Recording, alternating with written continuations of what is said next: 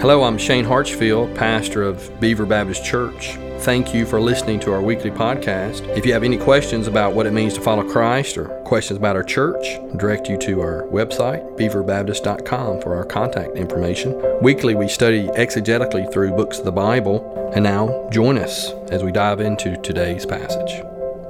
2 Samuel chapter 18, beginning in verse 1. Then David mustered the men who were with him, and set over the commanders of thousands and commanders of hundreds. And David sent out the army one third under the command of Joab, one third under the command of Abishai, the son of Zeruiah, Joab's brother, and one third under the command of Ittai the Gittite. And the king said to the men, I myself will also go out with you. But the men said, You shall not go out, for if we flee, they will not care about us. If half of us die, they will not care about us. But you are worth ten thousand of us.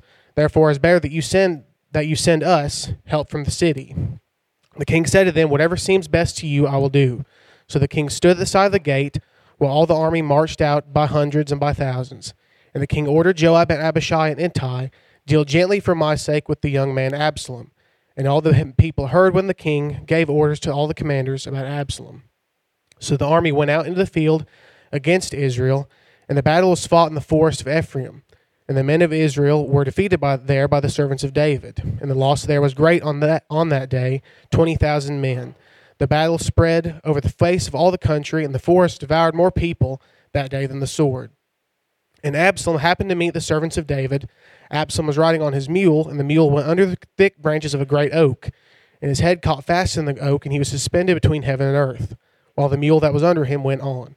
And a certain man saw it and told Joab, Behold, I saw Absalom hanging in an oak. Joab said to the man who told him, What you saw him, why then did you not strike him there to the ground? I would have been glad to give you ten pieces of silver and a belt. But the man said to Joab, If even if I had felt in my hand the weight of a thousand pieces of silver, I would not reach out my hand against the king's son. For, for in our hearing the king commanded you and Abishai and Ittai, for my sake, protect the young man Absalom. On the other hand, if I had dealt treacherously against his life, and there's nothing hidden for, from the king, then you yourself would have stood aloof.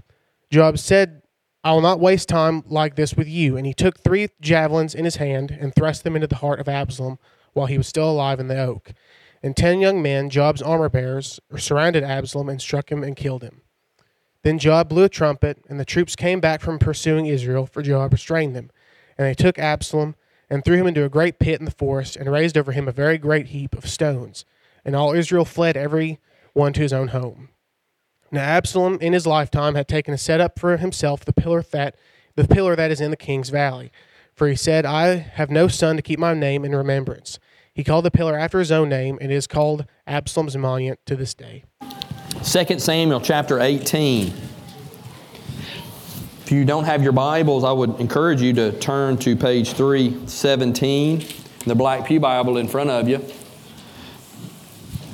oftentimes we, we get anxious about life's happenings, and, and rightly so, because some things we go through are difficult, and um, we wonder what the Lord's will is. But this black Pew Bible that sits in front of you, or the Bible that you're holding in your hands, is, is how we know His will for our lives. So, because of that, we want to study it this morning.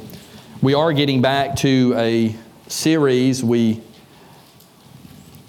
we took a pause in on uh, December for Advent. We took a break, and then we talked about baptism, repentance, and then baptism last week. And the reason we did that is we have quite a few that are that have repented and trusted Christ's work on the cross as their own. They need to be baptized and obey the Lord in that, and so that's why we taught on that last week. And so here in a couple weeks we'll have a a time of baptism. But we're getting back to 2 Samuel. We're going to finish this book. First and 2 Samuel initially was one was one book.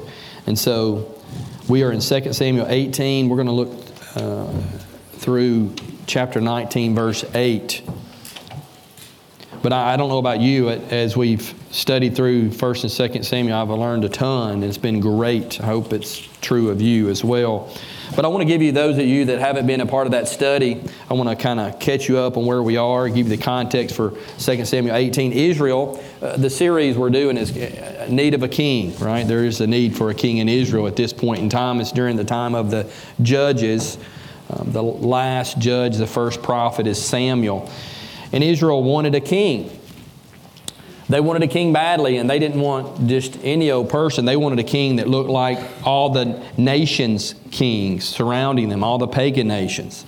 And so God accommodated them and gave them a king. It wasn't the kind of king who loved God, but he looked like the kings of the nations, and he was a man who could lead the nation into battle.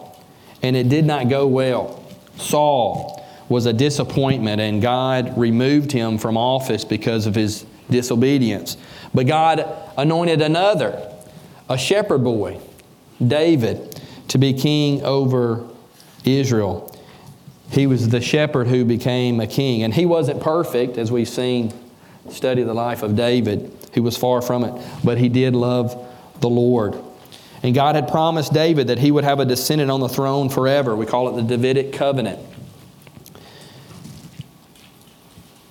And David did many things well as he ruled God's people. But being a father was not his greatest strength.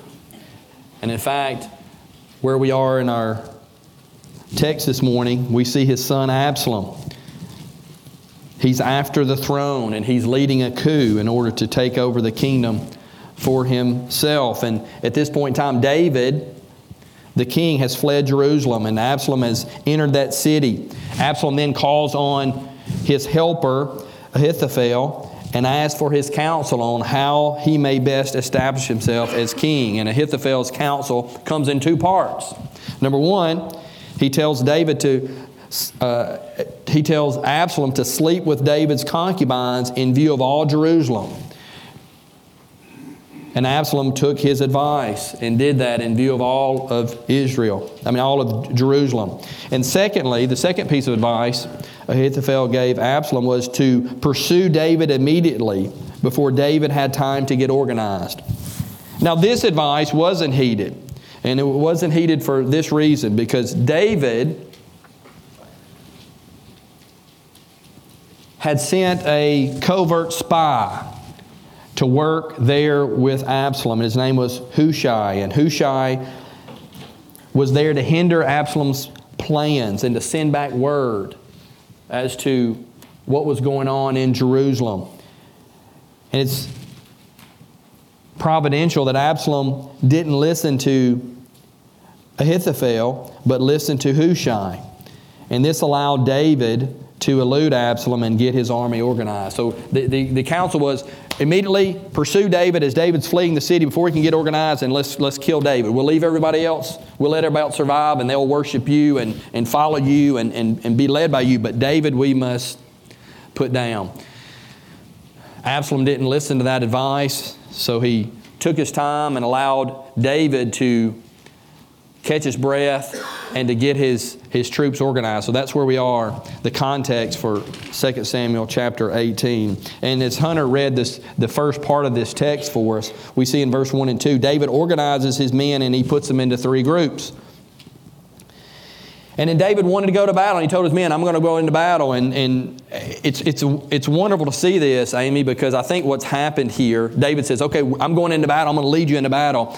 And and all of his leaders said, No, you're not going to do that. And he said, The reason you're not going to do that is because if you're not with us and we have to flee, Absalom may kill some of us, but he won't pursue us very diligently. But if you're with us, no matter what happens, he'll never stop pursuing us. So it's better if you're not with us. And it's interesting because you remember David, there was a time when David did not go off to war. The scriptures tell us it was a time when the kings went off to war, but what was David doing? David was in Jerusalem, lounging back, kicking back, and, and, and enjoying himself. And that's when he sinned with Bathsheba. So I'm, I'm, I'm encouraged to think maybe David here has learned his lesson. He's like, I'm going off to battle. I'm not staying. I'm going off to battle with you. And they're like, no, no, no, no. It's better if you don't. It's better if you don't. And so what happens in the battle? They're victorious. But verse 5 tells us uh, something kind of interesting. David, as his men are, are leaving, going out to battle, he gives them a, a pep talk, so to speak, but it's, it's different than you would expect. What he ended up saying in verse 5 is He says, Deal gently for my sake with the young man Absalom. Now, think about this Absalom is the cause of all of this. They're having to uproot and, and leave their homes. They're running for their lives because of Absalom. And here, all these soldiers are fighting for David, risking their lives. And here, the last words that David says as they're leaving to go out to battle is, Well, take care of my son Absalom. David will allow his men to kill other Israelites, but not his son, the leader of this revolution. I want you to fight, but I don't want you to fight to win. That's a pretty, a pretty pitiful sight. But it tells us they go off to war and they gain a victory. Verses 6 through 8. The battle between David's soldiers and those attempting the coup on Absalom's behalf is, is lopsided. David's soldiers win a decisive victory. 20,000 of Absalom's men are defeated. And verse 8 tells us that the forest devoured more people than the sword. Well, that's kind of interesting. I mean, Brent, I'm, I'm reading that. I'm thinking, where is there quicksand in the forest? You know, is there um, canyons? Is there like hidden cisterns where people are falling? I'm not sure. I think the main point is that God's on David's side. And Absalom's threat is deterred. And David and his men are victorious. Absalom didn't prevail. The Lord, the Lord saw to it that David was victorious. In verse 9 through 15, not only is 20,000 men, uh, Absalom's men, defeated, but Absalom him, himself breathed his last breath in that forest. And it's almost like a cartoon. If you read, I don't know if it struck you strange as Hunter was reading that. Let's look at that text. Verse 9 Absalom was riding on his mule, and the mule went under the thick branches of a great oak, and his head caught fast in the oak, and he was suspended between heaven and earth, while the mule that was under him went on. And then a certain man saw him and went and reported to Joab. And what did Joab do? Scolded him for not killing Absalom, and then went and, with his help of his armor bearers, they put javelins and swords into Absalom's body, and he died. But to me, it was kind of odd. I mean, it's almost like a cartoon, or like uh, Jeremy, I was thinking about a Three Stooges episode. I mean, he's riding his mule, and what happens? He gets caught, you know. And some people say it was because of his hair. Remember his long, beautiful hair that he that he had? That he got cut once a year. Maybe got tangled in the in the tree, but I, I think more probably more proper translation, his head got caught between a fork of, of, a, of a branch, and he's hanging there suspended. It's, it's, it seems quite ridiculous, funny, in fact. But I think what it shows us is that God is sovereign. And what happened to Absalom was the Lord happened to Absalom. He was defeated because the Lord was with David the Lord was with David, not because David was perfect, but God had promised David that he would, he would be on the throne and that his descendants would, would have a place on the throne forever and forever. And we see God providentially bringing that to fruition. It's interesting that Joab was the one who put Absalom to death. If you remember the story, those of you who've been with us, Joab was the one who helped Absalom return to Jerusalem a lot of things happened in David's life. It was kind of like a, a Jerry Springer show gone badly. One of David's sons, Amnon, took Tamar, Absalom's sister, and raped her. And to make that right, Absalom killed Amnon. And so, as a result of that, Absalom's been on the run and been in exile for quite some time, for several years. And Joab was the one who brought Absalom back and talked to the king and mediated between them and allowed Absalom to come back into Jerusalem. But it's quite ironic that Joab is the one who actually put Absalom to death. And the writer of 2 Samuel, he makes no moral comment about what Joab has done here in killing Absalom against David's wishes. Because you remember, as they're going out, that's the last thing he says Take care of my baby boy, right? But I, I think that command given to the soldiers were, were bad, were wrong. And Joab makes a decision, and it's the right decision because with Absalom's death, the revolt, the coup is over. And Absalom deserved to die, didn't he? Several times over. I mean, think about what he's done in his life if you've been with us. I mean, the Lord had declared in the law that one who dishonored his father was cursed, right? And likewise, the one who slept with his father's wife was cursed as well. You can read that in Deuteronomy chapter 27. And Absalom, of course, had done both of those. He deserved to die.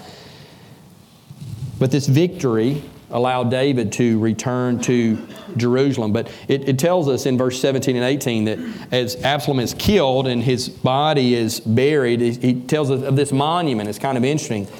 Absalom had set up a monument so people would remember him by.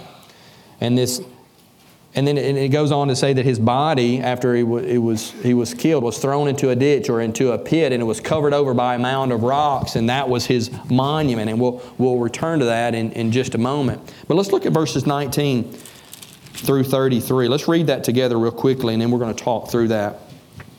Verses 19 of chapter 18. Then Ahimaaz, the son of Zadok, said, Let me run and carry the news to the king that the Lord has delivered him from the hand of his enemies. And Joab said to him, You are not to carry news today. You may carry news another day, but today you shall not carry, you shall carry no news because the king's son is dead. Then Joab said to the Cushite, Go tell the king what you have seen. The Cushite bowed before Joab and ran. Then Ahimaaz, the son of Zadok, Zadok, said to Joab, Come, what may, let me also run after the Cushite. And Joab said, said, Why will you run, my son, seeing that you will have no reward for the news? Come what may, he said, I will run. So Joab said to him, Run. Then Ahimaaz ran by the way of the plain and outran the Cushite. Now David was sitting between the two gates, and the watchman went up to the roof of the gate by the wall, and when he lifted up his eyes and looked, he saw a man running alone. Verse 25 The watchman called out and told the king, and the king said, If he is alone, there's news in his mouth.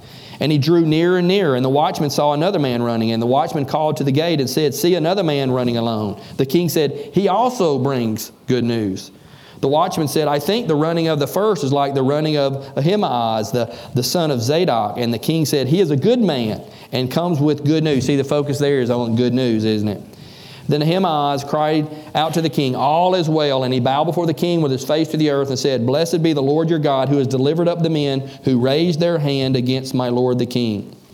And notice what the king said. He didn't ask him about the battle, he didn't ask about anything else, but he wanted to know about his baby boy Absalom, didn't he? Is it well with the young man Absalom?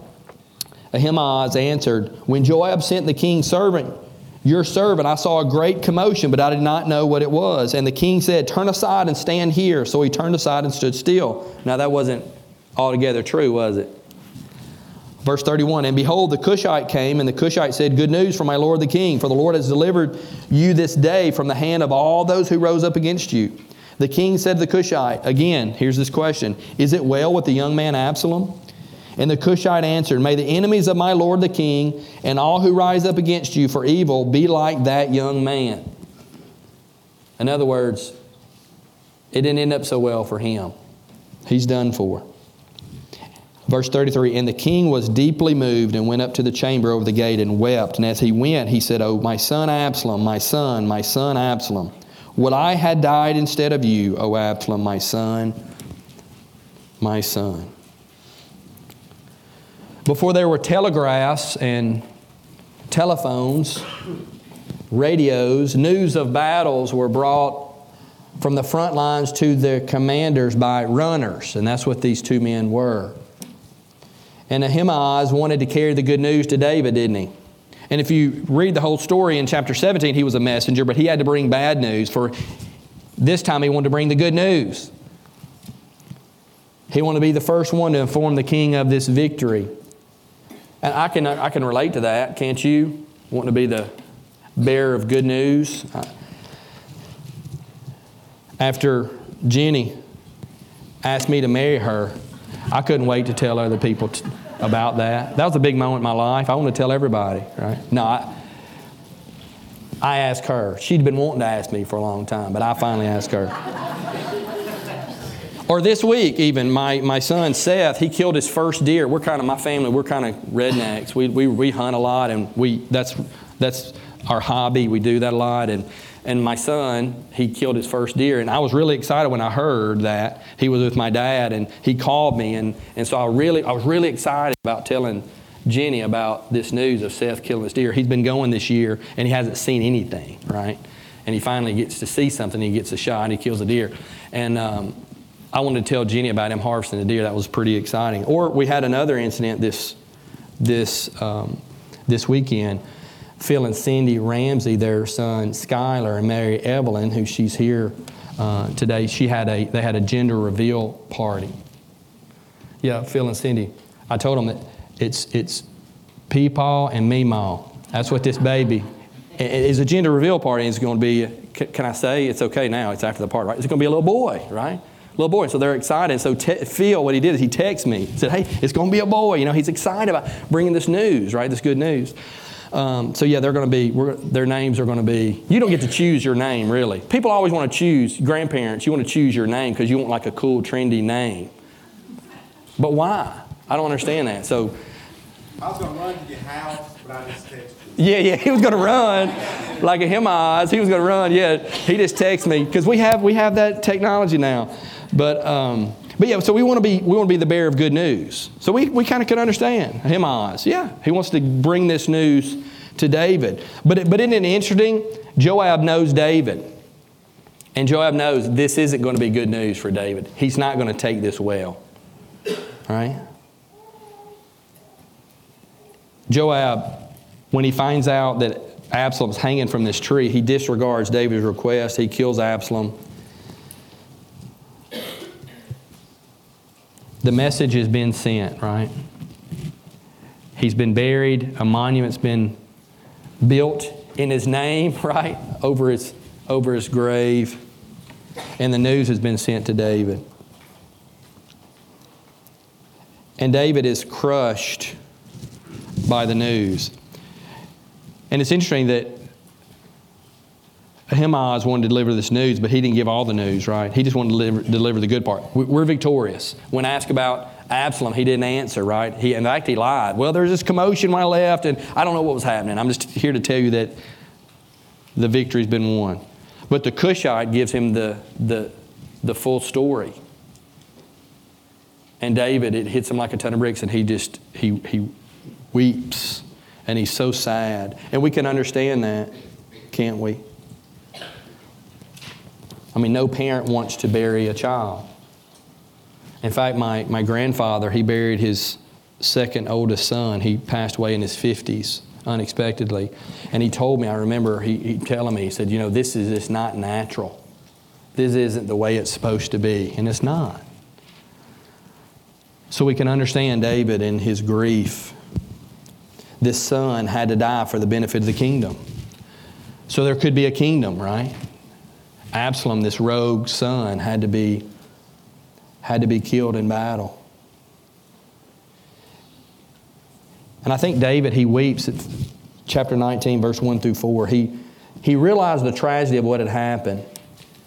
Not just as he lost his, his son, and not only was David, I'm, I'm sure, feeling partly responsible for it because he was such a terrible father.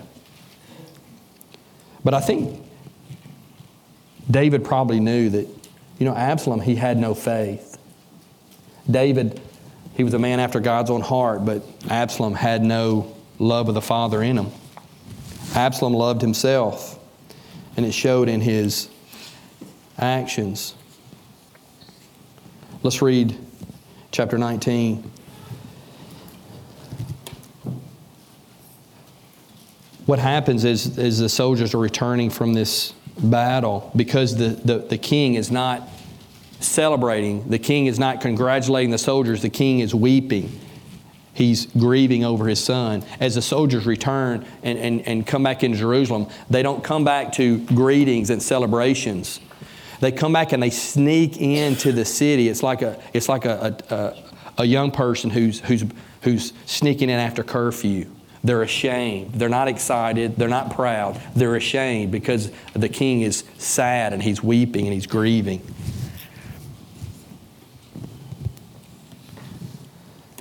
David has lost perspective. He can't see what's good for the kingdom. Matthew Henry, he writes this The people will take particular notice of what their princes say and do. The more eyes we have upon us, and the greater our influence is, the more need we have to speak and act wisely and to govern our passions strictly.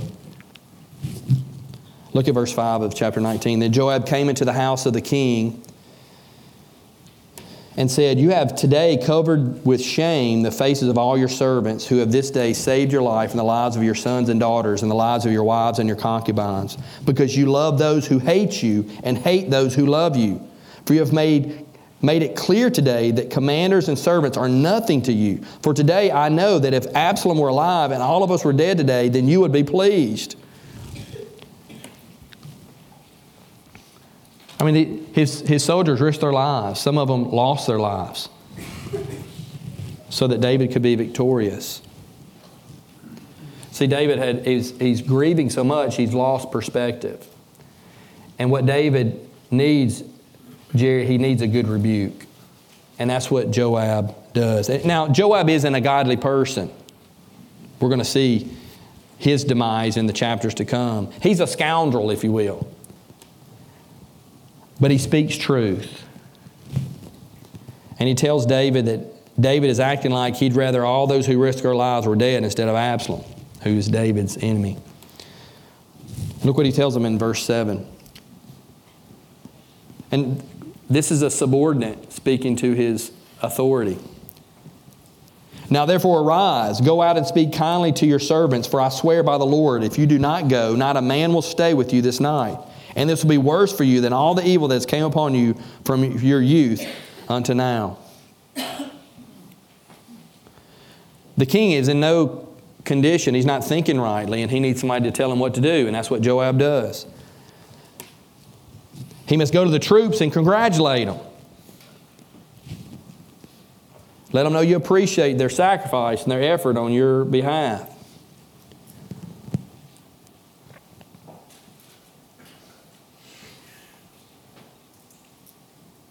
I mean, think about these soldiers that have, that have fought this battle. Not only did they, you know, were they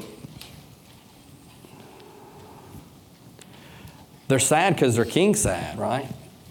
But you can imagine they don't feel very appreciated. I mean, this is, after all, we risk our lives for you, and this is how you're going to respond.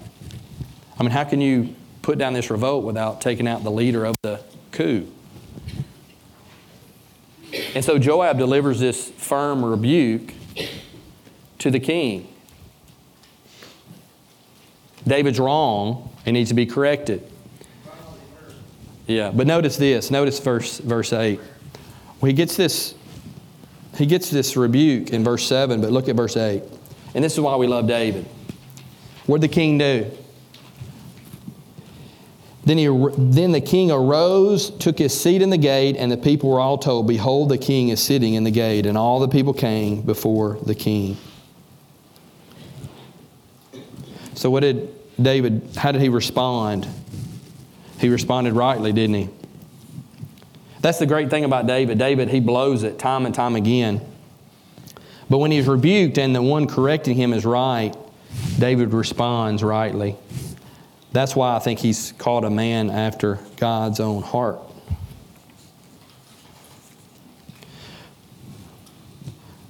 Lessons from our text today. There's four I want to point out to you this morning. The first is the life you live is the monument you build.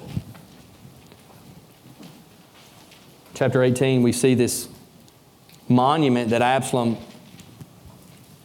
built for himself. Now, that just sounds terrible, doesn't it?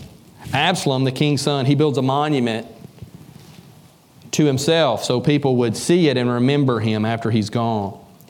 What's that sound like to you? Sound like another story in the Bible? Students that make you think of anything? It makes me think of the Tower of Babel. What's going on in the Tower of Babel? The people congregated in one city instead of scattering like the Lord wanted them to, and they wanted to build a tower. Why? To make a name for themselves, right? Yeah, kind of a similar situation. But it's interesting, Absalom, we don't, you never have mentioned this monument again the monument that Absalom built for himself because we don't think about that when we think about Absalom, do we?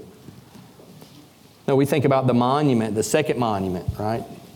The stones thrown over the pit that he was thrown into after he was killed by Joab. No, we, we think about his, his disrespect to his father. We think about his heinous sin during this coup attempt. We think about the bizarre way he died and how self absorbed he was. That's what we think about.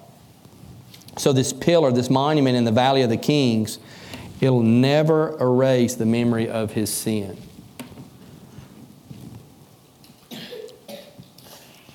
Think about that. Think about William Shakespeare. You could find his grave and where he's buried. That could be destroyed, but Hamlet will live forever.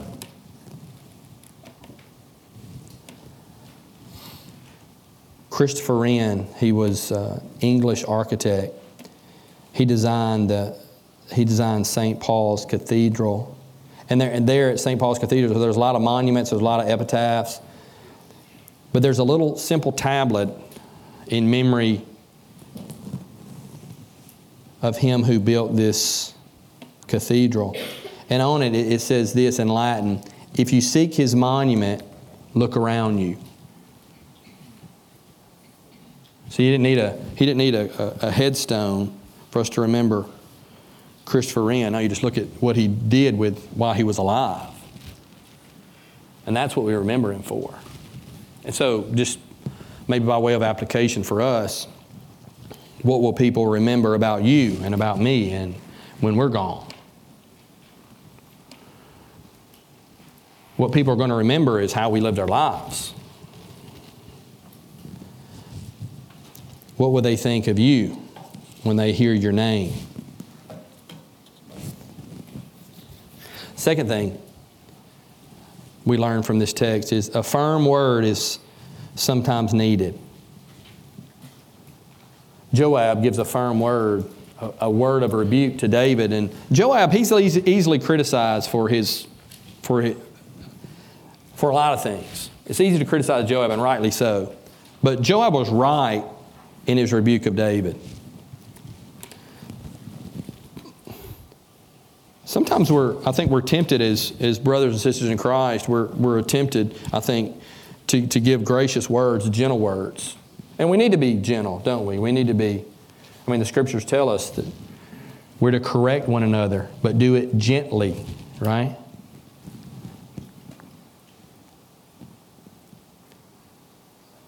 But we all need a, a forthright word spoken to us at times. May we have the courage to confront one another lovingly but firmly. Proverbs 25 11. A word fitly spoken is like apples of gold in a setting of silver.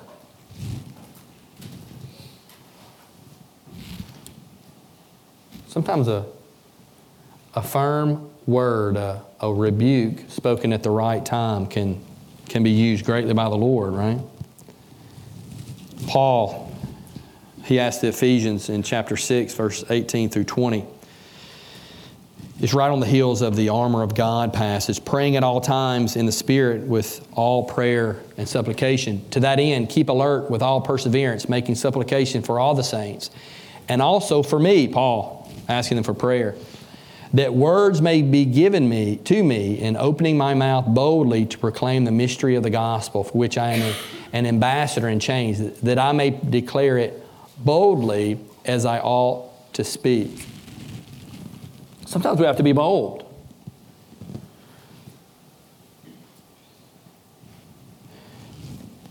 Being bold means you're not chickening out, right? means you have the courage to say something hard to someone. Yeah, that's needed, right? And why is that needed? Because we're all messed up people. Because we all have needs, right? We all need to be corrected. I was talking this morning to a sister in Christ, and we have a, a mutual friend who are believers. They've walked with the Lord for a while, but they've been out of fellowship and they haven't been in church for a long time. And, and, and as we talk with them, some of their some of the things they say, they're not biblical things. So we're, we're concerned about them. And I, I told this sister, I said, you know, what they've done is they've removed themselves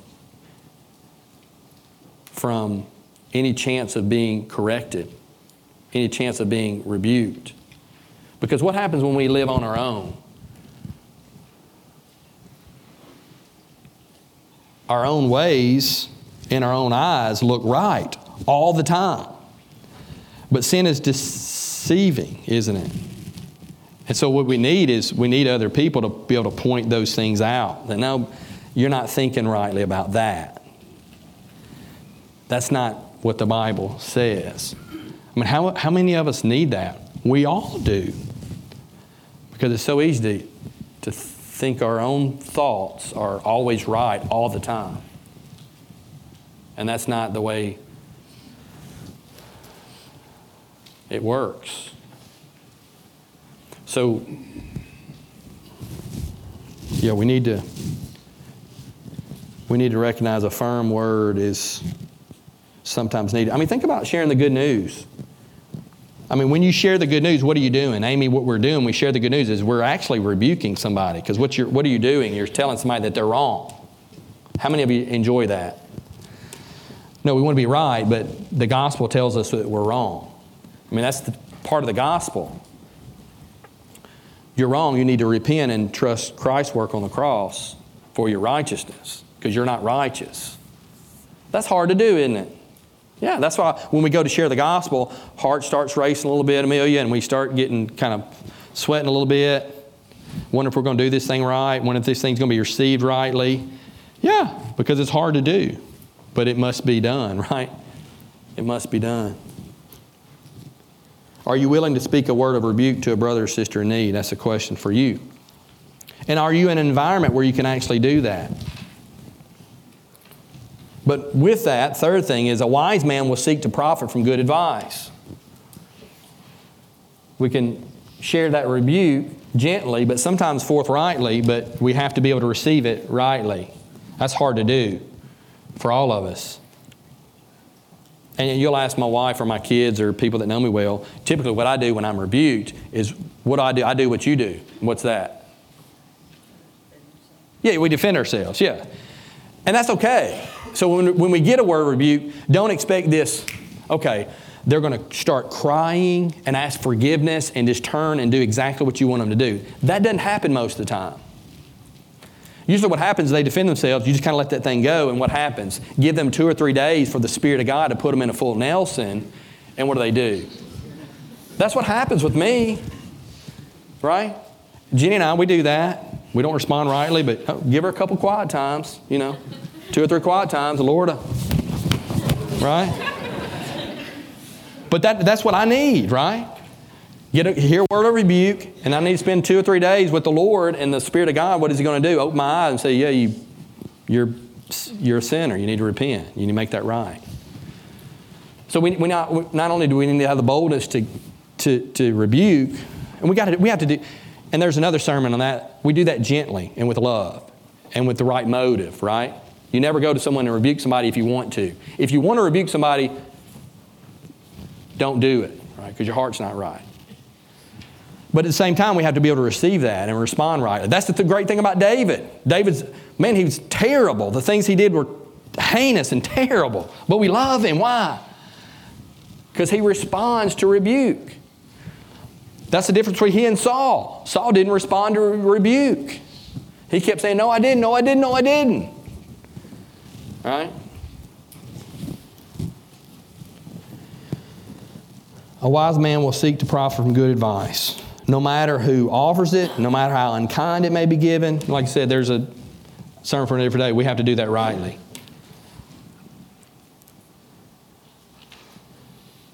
I mean, if a, if a mailman's bringing me a, my my tax return, that check that sometimes some people get,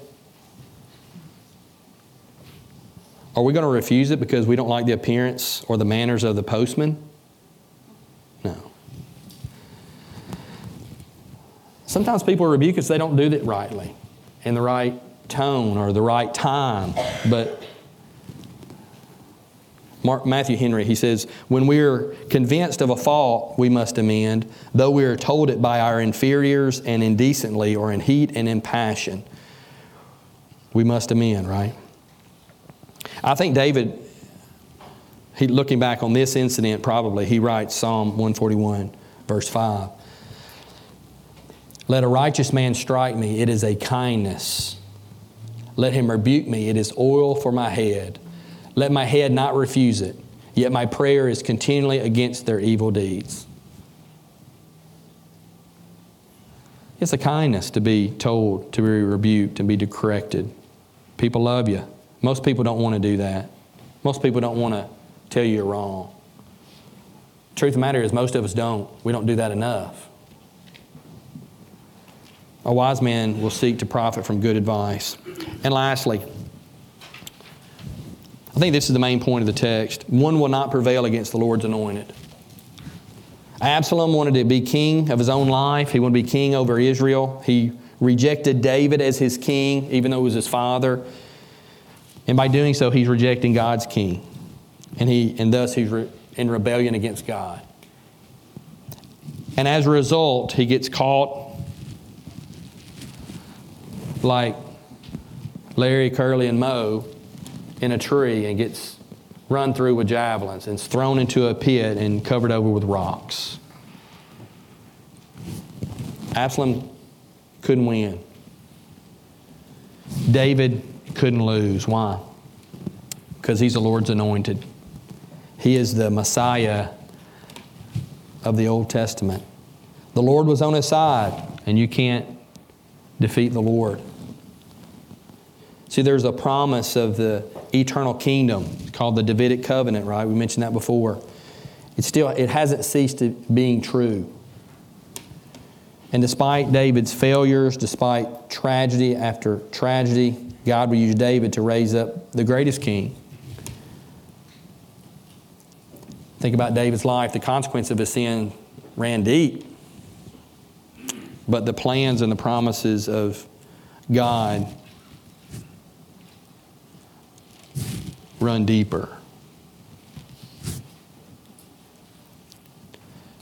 See, David's descendant, Jesus Christ of Nazareth, came to this earth and he lived a perfect life, the life we must live. He lived it for us. And he died the death, a cruel death, for sinners. He was buried on the third day. He rose from the grave. He appeared to his disciples and many others, and then he ascended into heaven. But he told his disciples he's coming back. One will not prevail against the Lord's anointed. My question for you are you opposing the Lord?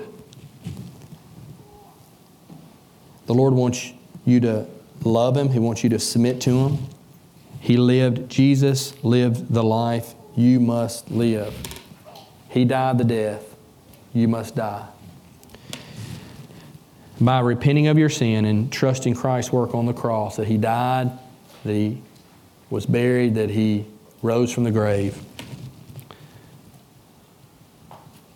By faith in Christ's work, we can receive the righteousness of Jesus. That life He lived can be our life, and the death He died can be our death but it takes us repenting and trusting Christ. Are you opposing the Lord? Are you obstinate toward the Savior? This is the rebuke I was telling about. Sometimes we have to rebuke others that we love. This is the rebuke. If you're in if you're resisting the Lord, if you're not submitted to Him and you're living your own life, doing your own thing,